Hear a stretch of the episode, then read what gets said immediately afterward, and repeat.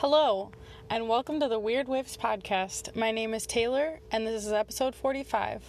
That's right, guys, we are back. I really appreciate everybody, I guess, allowing us to take a week off. Um, we have really enjoyed ourselves. Um, we went to North Carolina. We had a surf trip. It was amazing. It was really cool.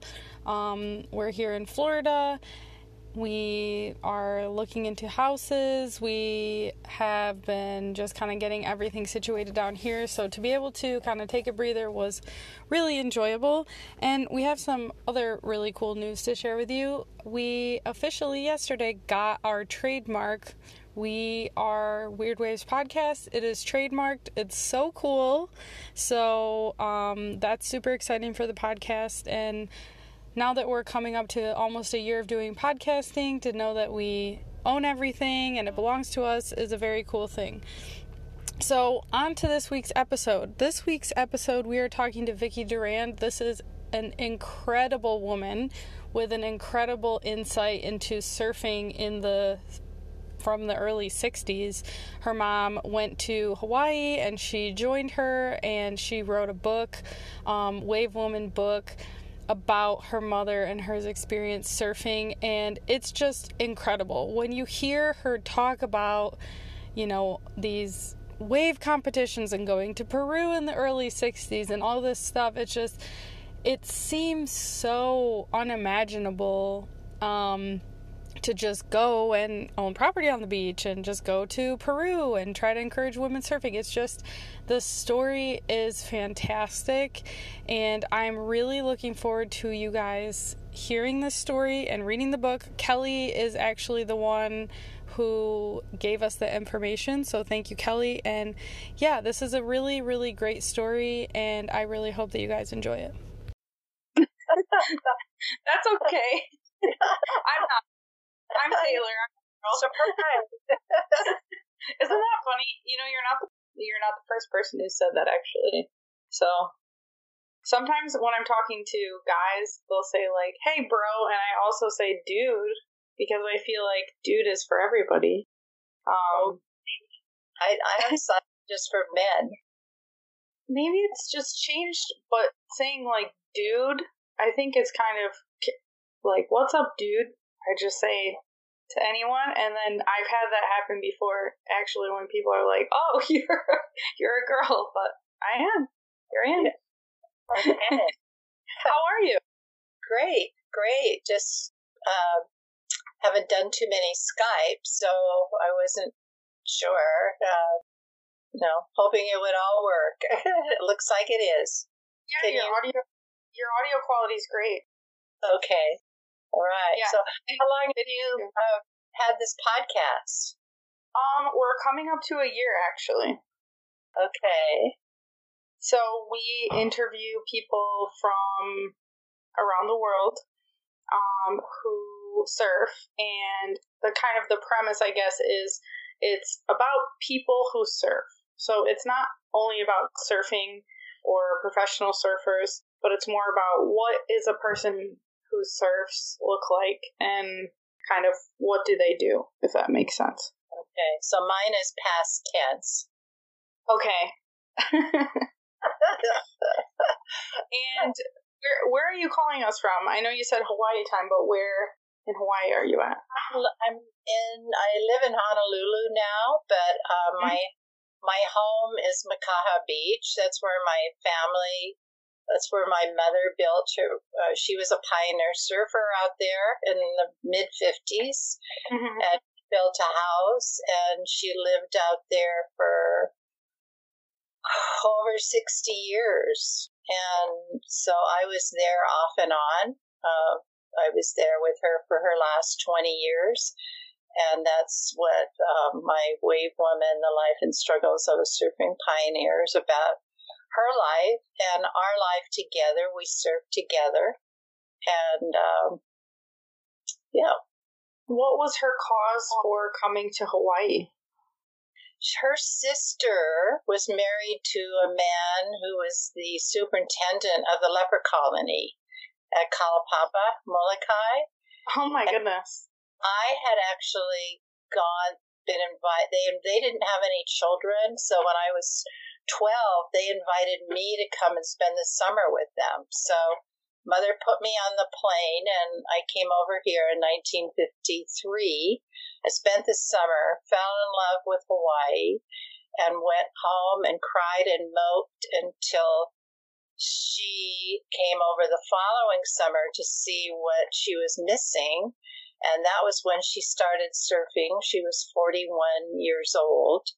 And, um, and then she said, "You girls, we ended up spending this summer. She got a house. We did house sitting for some friends. Spent the summer. We all fell in love with it. And she said, "You girls want to move over?" And we said, "Yes." And so we three months. She said, We'll be on the plane the day after Christmas. And the day after Christmas of 1954, we moved over here and um, surfed. And so I was then about 15. And so we surfed together for six years, six or seven years. And uh, it was great. We uh, well, it's the whole story. I don't know how much you want me to tell you right now about it, but we, uh, mother entered the Makaha, the Makaha International Surfing Contest was one of the for actually I think it was the first big international surfing contest. So it started in 1954 at Makaha Beach and mother entered in 1956 took first place in the paddling and took second in the surfing. And one of the judges happened to be um, a Peruvian named Carlos Dogny, who had built the, the Club Waikiki in Miraflores, Peru.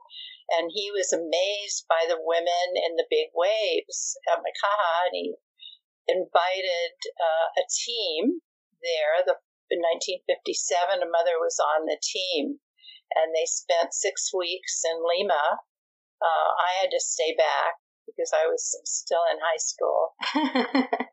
she fell and let the Peruvians just were the magnanimous hosts. They took them into their homes and shared their beaches, and they fell in love with my mother, and my mother uh, loved many of them, and um, they actually became lifelong friends that visited her at Makaha over the next 40 years. But when she came back from Lima in 1957, early 1957, she said, You know, Vicky, if you can win the 1957 contest at Makaha, I think we can be invited back as a mother daughter team. And so I did. I, I won in 57 and then in, it was I had to get out of high school. So in ni- early 1960, we were we traveled to Lima as invited guests and served. Went to the club, and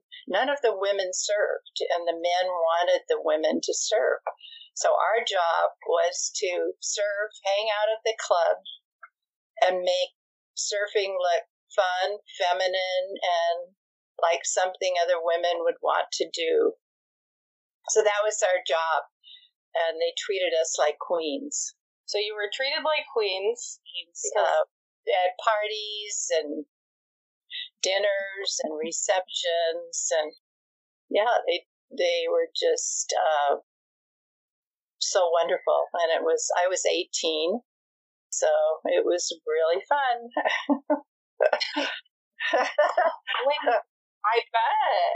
I bet. And to be to start traveling at such a young age must have been such an incredible experience.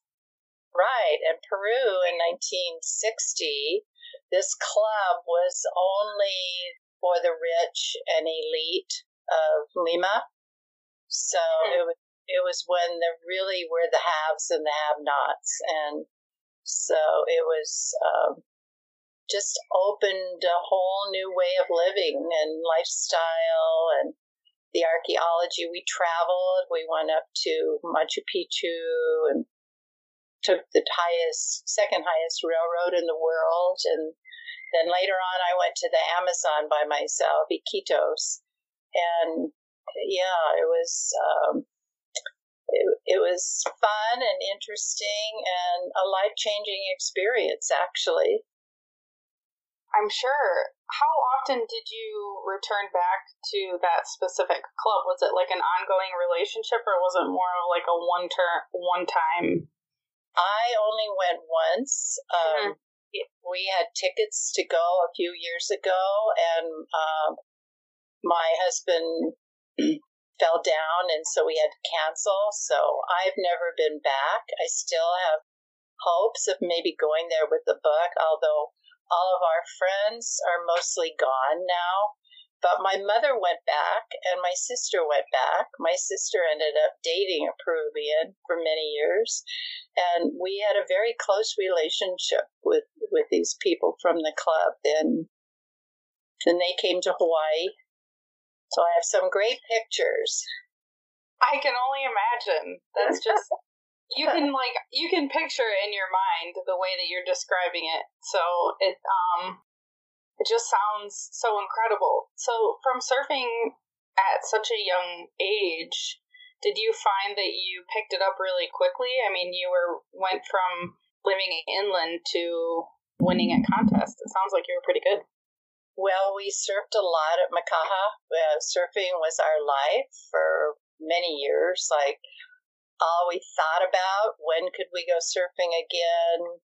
Uh, the waves that we caught. How do we how do we surf better? And we surfed actually at the at the beginning of the renaissance of the surfing movement as we know it today.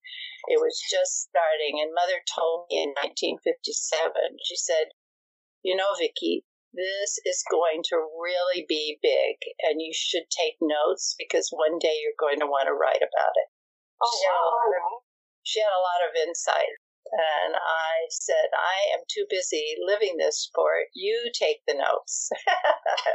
Unfortunately, when I wrote the book, I just had to get the old memory going, and I had a lot of pictures that helped mm-hmm. to write it. But we served, uh, you know, at Makaha, which is a pretty challenging uh, wave, and uh, and we served with the early grades and there weren't many people surfing, and for sure, not many women. So it was a great time. Fred Van Dyke, Buzzy Trent, Peter Cole, all the guys that first went to Makaha and rode the big waves. We were we were friends and we surfed and and then uh, mother bought a beach lot there and we went there for a couple of years and camped out. We slept on the beach, or we made and we made big fires, and we all got together at night and talked and told surf stories, and so and and surfed. And mother surfed every day at Waikiki when we lived in Waikiki, but in 1959 she left her marriage of 22 years and headed for Makaha and lived in an old rusty fishing Quonset with no hot water and hardly any cooking. And we cooked on a Coleman stove and, and it was very rugged. And she lived there for seven months while she built her house next door, which was a prefab house. And then we moved into it when it was a shell and lived there for a couple of years before I went off on my way to college and marriage and and then I kept coming back over the years and then leaving and then after graduate school finally and uh, to 1990 I came I returned and never have never left. It's always been my home. I, I love Hawaii. I'm a I'm a local at heart. And what did you study and where did you go to when you left for college? Well, I started at the University of Hawaii which uh, I had gone to a, uh, a, a college prep school, a high school, which was the first school, first private school west of the Rockies. It was started by the missionaries. And then uh, I did a, maybe a year and a half at UH, and then I got married and had children. And when they were in uh, going to college, I lived in Southern California in Laguna Beach for many years, where I raised two daughters as uh, after seven years of marriage as a single mother, and uh, so when they went to college, I went back to uh, Long Beach, Cal State Long Beach. Well, first I went to the Fashion Institute and studied apparel manufacture and design. Then I went to Cal State Long Beach, and then I went up to Corvallis to Oregon State to get my master's. Then I came back to Hawaii because I always wanted to come back and spend the last years with my mother. And then I went back to, even though I had a master's, I got a job at the local high school, which was a Title I school. And I, uh, as a special ed teacher, and then I went back and got my special ed degree, and then I got my family and consumer science teaching degree, so I would be in the system in Hawaii. So it was kind of a, a long, too many years in the classroom, many years in the classroom. yeah. That's incredible. It's a really interesting story. What is it about Hawaii that brought you back?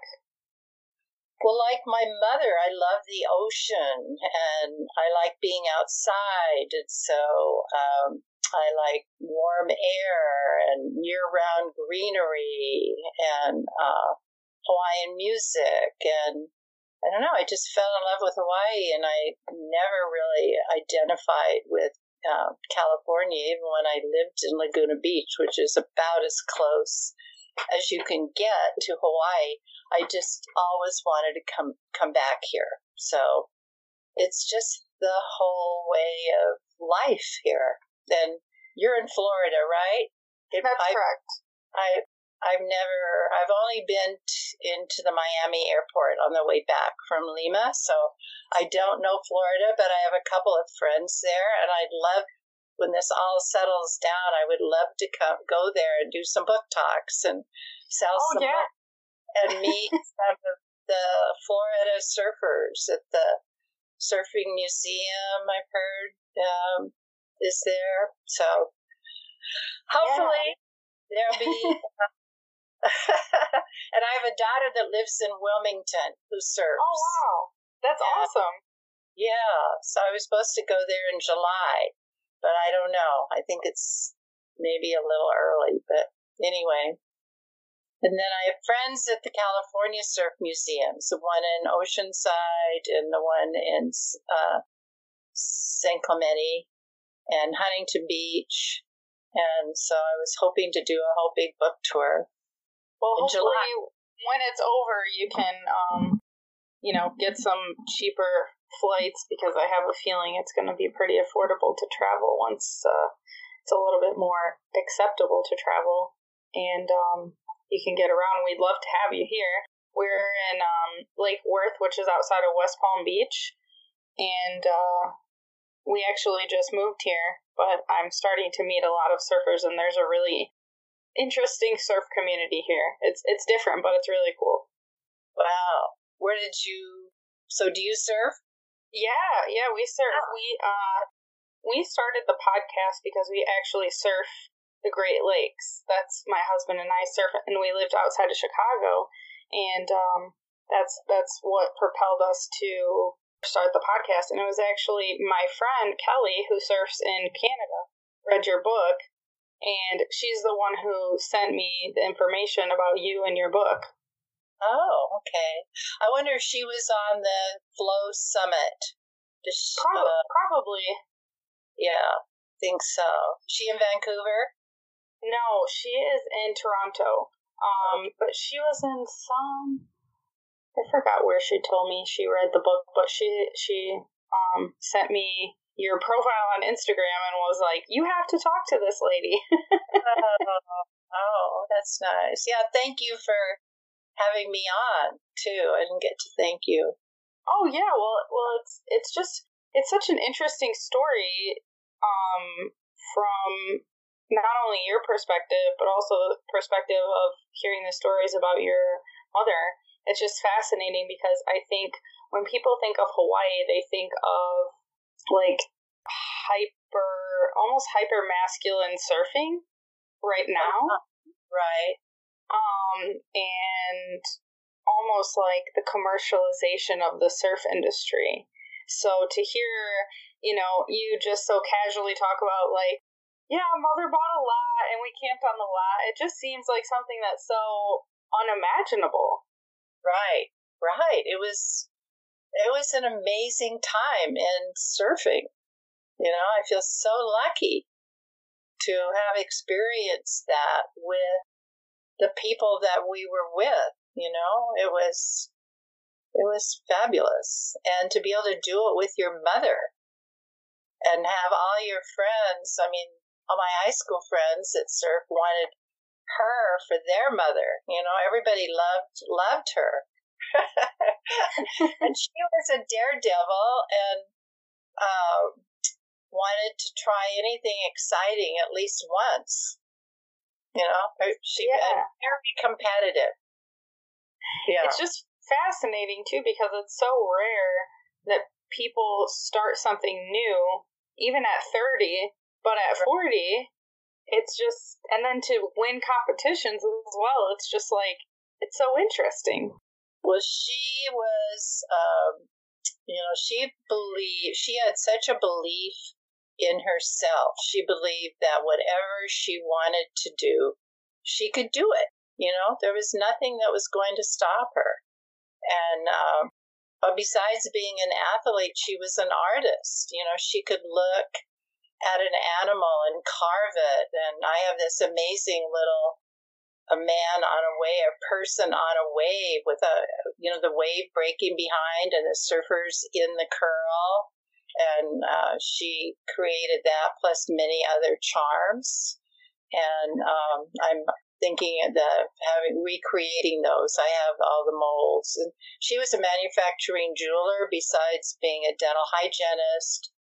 She was in the second class out of the University of Southern California in dental with a degree in dental hygiene, which was a brand new profession um, in 1932 and she was only like 18 years old working on people's mouths. So she had to work really hard to gain their their trust. And she did it.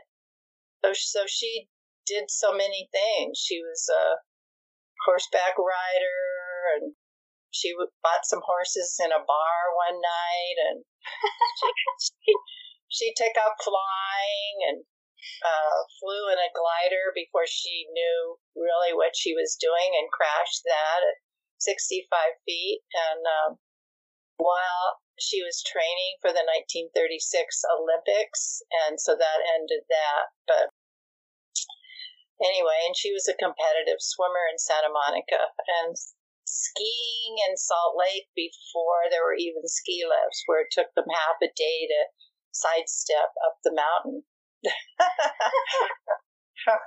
yeah, she grew up in Salt Lake City, and she was the granddaughter of uh, pioneers into Salt Lake. Uh, Brigham Young had recruited them from England, and they they came into Salt Lake in wagons, and they were uh, very um, accomplished and hardworking people. So she had she had good Sounds genes. like it. Yeah, I would say so. What what having a mother like that, how does that affect the way that you see the world and the way that you live your life? Well, I'd like to be more like her.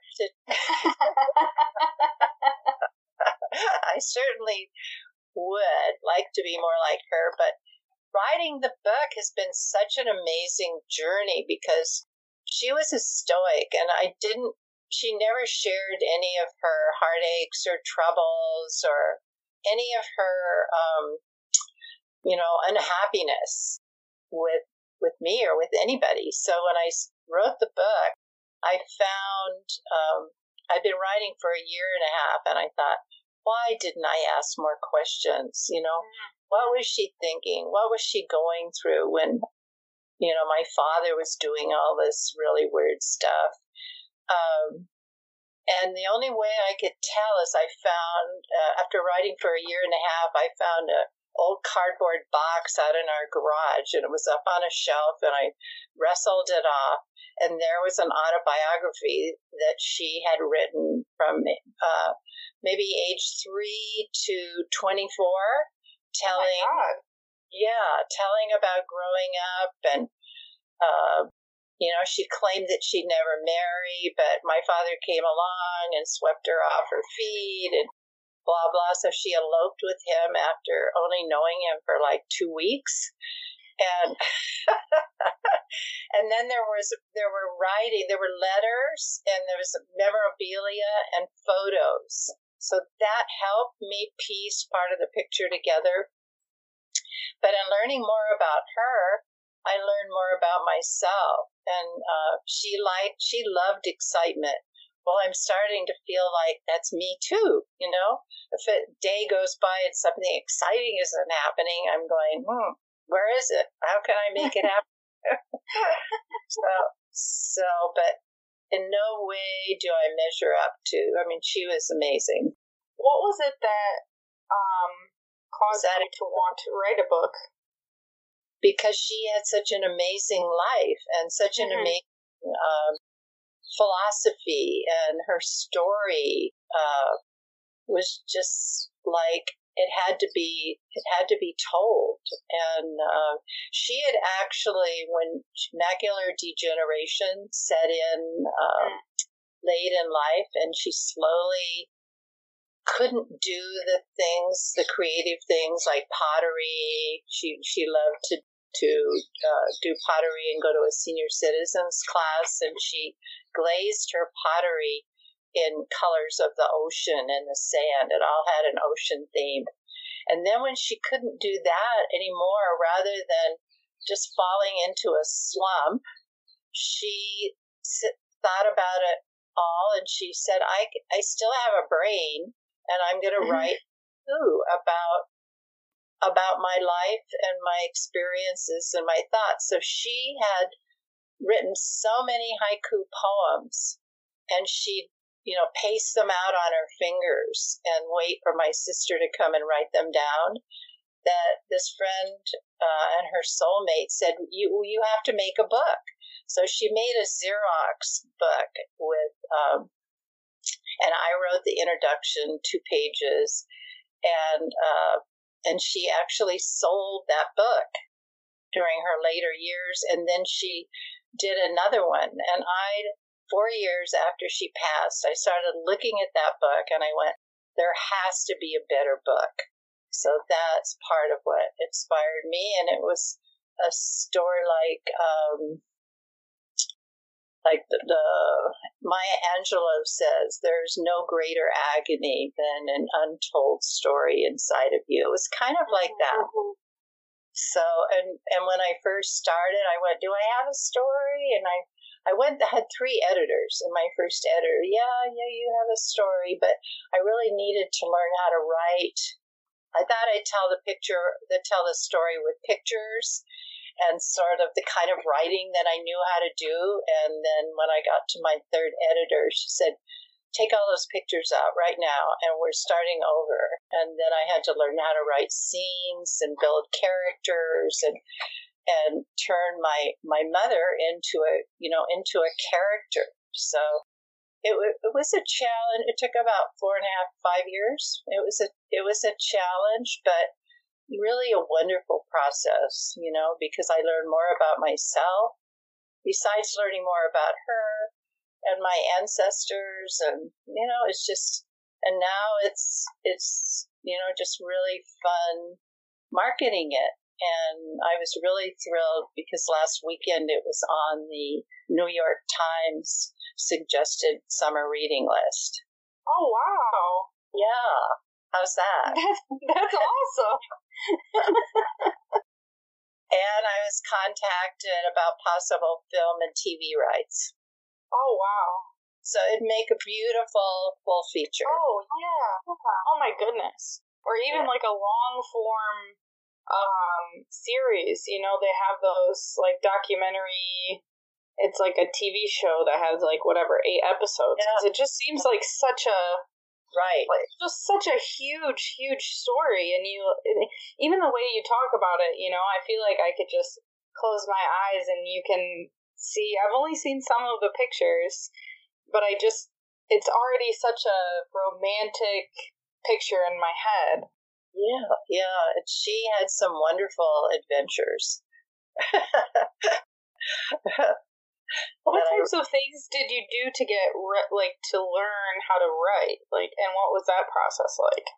that process was really hard. Like I said, I I went through and spent about probably about a year scanning all these pictures. A lot of them were on this little 3D thing, and I sent them off to a man to have him scan them, who had this special equipment. Then I bought a scanner and a really good printer, and um, hired a gal to help me scan them and go through. We scanned all the pictures, which triggered a lot of memories and then I carefully, maybe two and a half years later, I inserted the photos into the text very carefully along the process.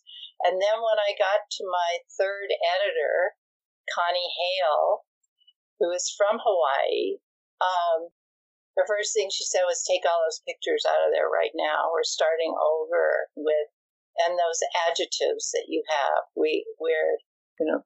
so so then we went back and started over, and then it was probably another year and a half till till we finished it. And when you building characters, thinking back to my father, you know, uh, dealing with my sister and her, you know, how she fit into the story and the parts of the family that are might not be so functional uh, you know, just dramatically. yeah. It, does that answer? Does that answer? Oh, and then certainly. Yeah. Then Spark Press is a hybrid publisher. Okay. So what does that mean? That means that it's sort of in between self-publishing and getting a getting a big publisher. And I given my age and uh, what I'd already been through with the book, I didn't want to spend a couple of years writing book proposals and sending them out and trying to get a big publisher to take it on. So my editor strongly suggested this uh, Spark Press. And that's where I paid for everything, but I had it the way I wanted. Nobody dictated the amount of pictures, what pictures, and I chose my cover which many I'm friends with a lot of authors, and they say nobody ever gets the cover they want. I did.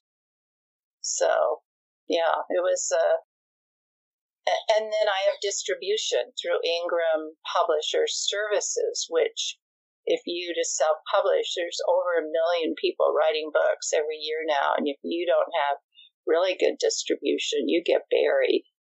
Mm.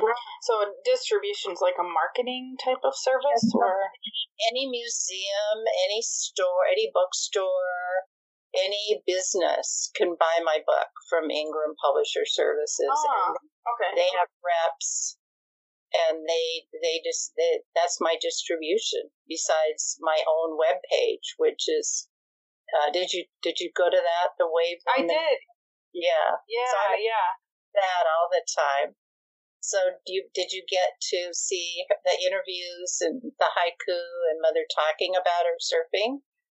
Yes, Maybe. I looked only slightly at it because actually, I know this might sound strange, but the way that I do interviews is the less I know, the oh, better, because no. that way the perspective is someone listening who hasn't seen anything, you know? Yeah, got it. Good. So, um, I only slightly because I find that if like the one of the last interviews I did was somebody that I know very well, and it's actually almost harder for the listener yep. because I already know certain things, so I can make assumptions and make these you know more narrow questions. Where if I the less I know, then my listeners can kind of understand because they don't know they might not know anything either. Yeah, I I can understand that. Um, but now I will certainly go and check it out more and also read the book because there is no better time to read a book than right now. Yeah. so, do you have a plan? I mean, you, you talked kind of about you know, wanting to do book tours. Is that your main um, way of kind of getting the word out about no. the book, or no, no? I'm hoping to get it in um, as many publications as I can, mm-hmm. and I'm hoping that um, other large newspapers will maybe do an article or do something um, mm-hmm. around that. Uh, I was going to have a, uh, a book talk in North Carolina last month, I think April, and New York City at Pilgrim Surf, the surf shop there, and go up to Long Island.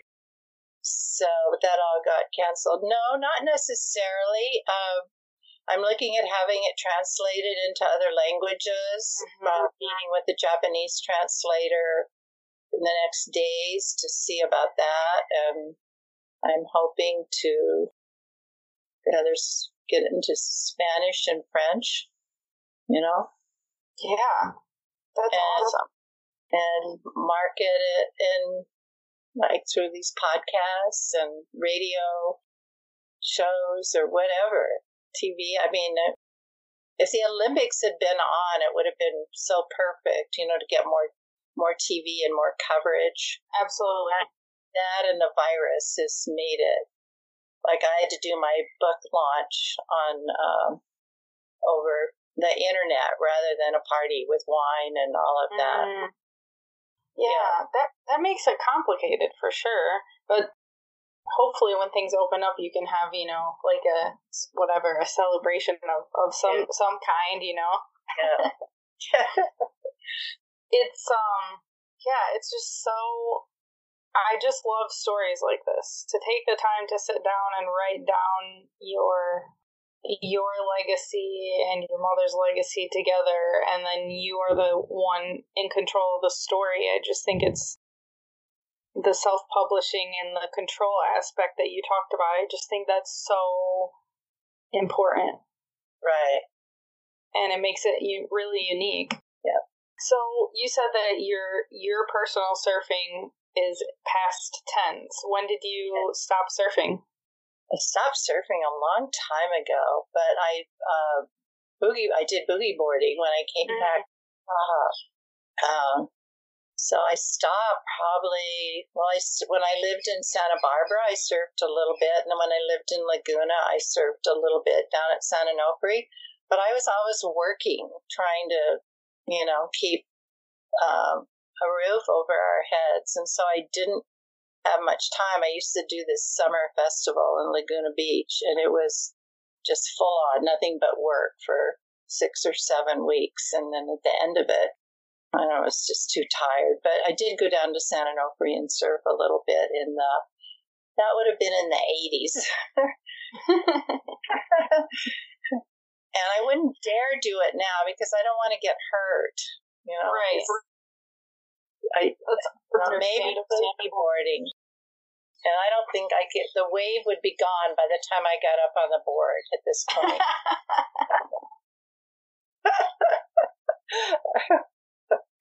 So, is the property that you speak about so much in this have, have spoken about so much in this interview, the beachfront property, is that still in possession of your family? My sister and I have it, and she lives out there.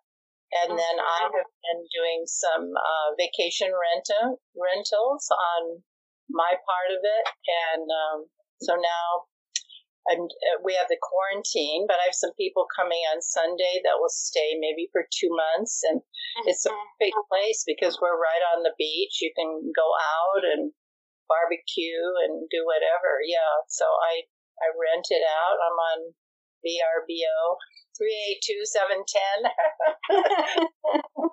But actually, uh, short-term rentals, unless you have a license, have been made illegal in Hawaii. So it's oh wow yeah, so it's kind of to have to go to the longer term. But yeah, it's a beautiful piece of property, and they're like this valley. The ancient Hawaiians lived up there and farmed, and there's like a temple up there that was restored in the 50s, and then it's surrounded by 4,000 foot mountains. So it's very spectacular with this white sand beach and really clear crystal water and and in the 50s there was hardly anybody out there.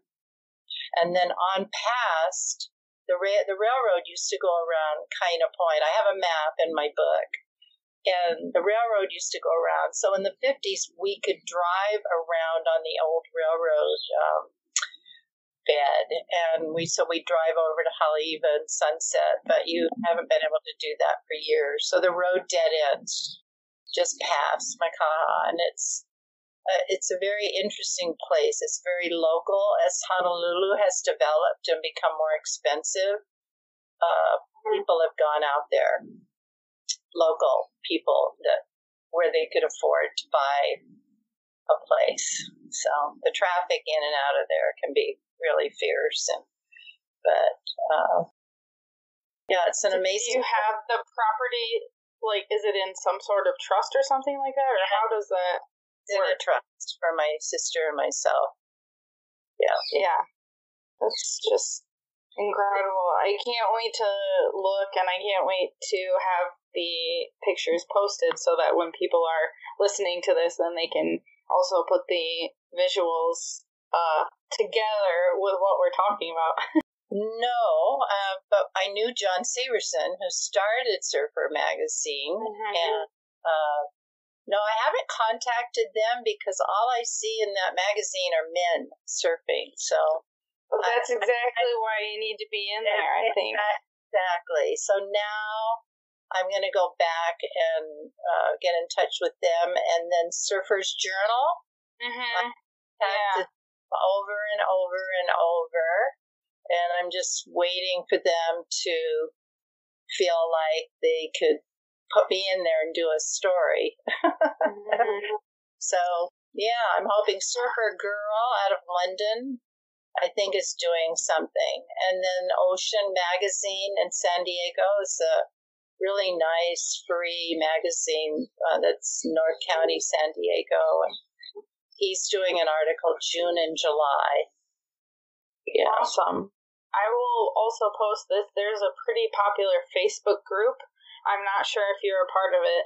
Um, it's called Women Who Surf.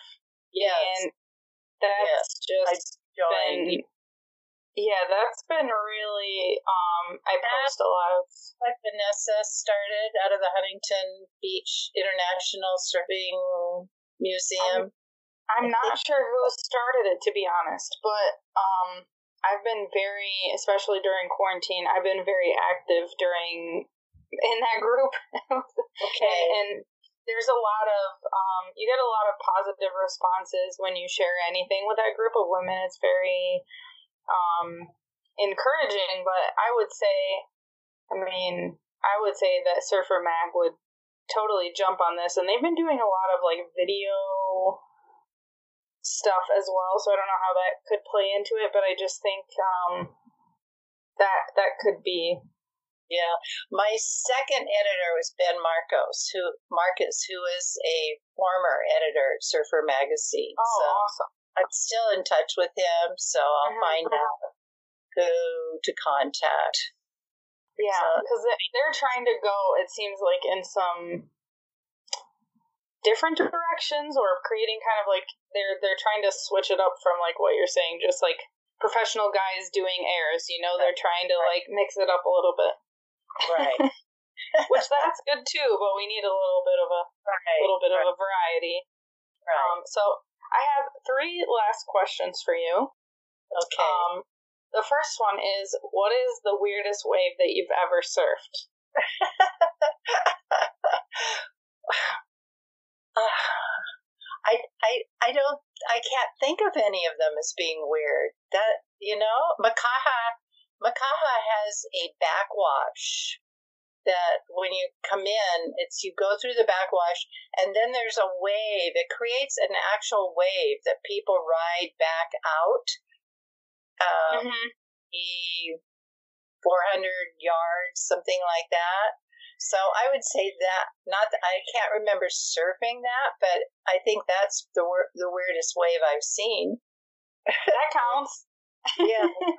yeah, everybody defines a weird wave as different things, so that totally counts. The And back then, wave at Baja Beach when it gets Okay. big. Yeah. yeah. What is your biggest, we call it an oh shit moment, but like a big scare that you had while surfing?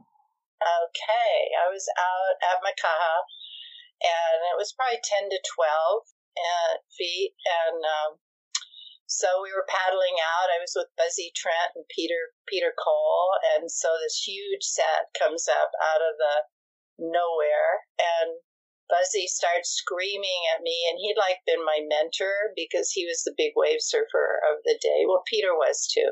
So, Buzzy starts yelling at me, Vicky. I pushed through one wave, and then he said, "Let your board go." You know, we didn't have leashes, but I could have just turned around and caught the whitewater as long as I had my board. Be, let your board go. Get rid of your board. So I got rid of my board foolishly, and then a couple waves came, and then by about the third wave, I was really having trouble staying up above the foam because I was so tired, and you know the foam was so thick. And luckily, Peter Cole came and got me, or I don't know what would have happened, and I got on his board. So that was my oh shit moment. That's a big one. no leashes. I forgot that that's Yeah, we had no, that was like 80s, right? no the fifties. No, no, I mean 80s is when leashes came out. Yeah, probably. Yeah. Yeah. yeah. No, we had some long swims.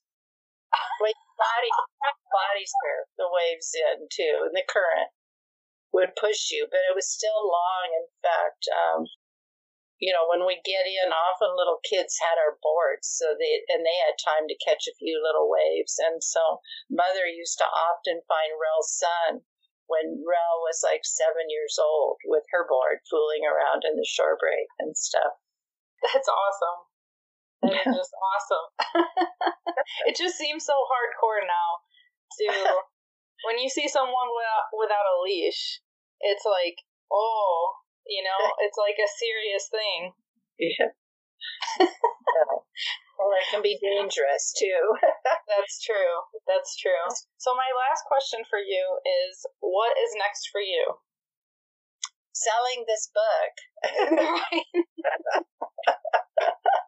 selling this book and getting it translated and uh, you know hopefully doing some travel. I was supposed to go to connected with some people in wales but i was invited to a conference that they have in june to empower young women through surfing and skiing and uh, i was invited there. So i won't be doing that this year but uh, since my mother was a Pembroke, and we think the roots go back to Pembroke Castle, uh, it would be really fabulous. I'd love to go to Wales and England and and maybe Japan, do some travel. I don't know. It's a possibility. And a film, of course, would be the you know the highlight of everything, and that I people all around the world can read this book and learn about this story and you know, sell a million plus copies. That's a lot to look forward to. That sounds incredible. if people want to reach out to you, how can they find you? Wavewomanbook.com. Okay. At, or it's wavewomanbook at gmail.com is my email. Yeah. Wavewomanbook. You have to put the book in there at gmail.com. Yeah, yeah. The web is I'll put all the information. All right. Yeah, Yeah, I sorry, love- it's, I think I'd love to Sorry. hear from, from people how they like the Mhm. book. And I can always use, if you buy it on Amazon, uh, the more Amazon reviews, the better. And one of my early surfing buddies, Candy Tappen, disappeared to Florida, you know, s- 60 years ago, over 60 years ago. And I would love to find her. She's still alive. We served every oh. day Oh. key together. what's her name? It was Candy Tappen, T A P P E N. So she would be 79 years old now. So you know where in Florida? I think around my, I don't know, Miami maybe. But I've tried to find her on Facebook, but no luck. We'll have to put the maybe she has a married name or something, sure or that was her married name. That, that was her maiden name. Okay. Yeah, we were in ninth grade. We were in ninth grade, and we spent every day at Waikiki, and had a lot of fun. And then her her parents moved to Florida. Wow. Did she have any brothers sisters? I think she was an only child. That makes it harder almost, you know, because if she had a brother. Yeah, I know. The only way would be Social Security. I've heard you can write to the Social Security. Oh, really? Administration, yeah. But maybe she'll hear about me through this book if she's still alive and get in touch. That would be awesome. I'll yeah. we'll put it out there too if anybody knows. And uh, yeah, that's that's so interesting. That would be if if that is what comes from all of this, that would be really incredible. I know. I know. it's been really fun hearing um, from classmates who have been missing for 30 years, 40 years, and hearing from them and having them buy books and, you know, applaud, applaud me. so it's been a great joy. That's and awesome. Yeah, I hope to meet you one day Oh yeah, yeah, me too. I'm sure our paths will cross. Thank you so much for doing this. This was just just awesome. I can't wait to get now I can get my hands on the book and I'll read it so it doesn't influence the way I did the yeah. interview. yeah. Great. All right, Taylor. Thank you. Yeah, thank you so much. It was thank Catch you. It was nice to talk me. to you. I will. I will. All right. Bye. All right. Aloha. Aloha. and that was episode 45. I really hope that you guys enjoyed it. Please go check out her book. It is wavewomanbook.com. You can also find it on Amazon. And like was said in the last couple minutes, do you know Candy Tappen?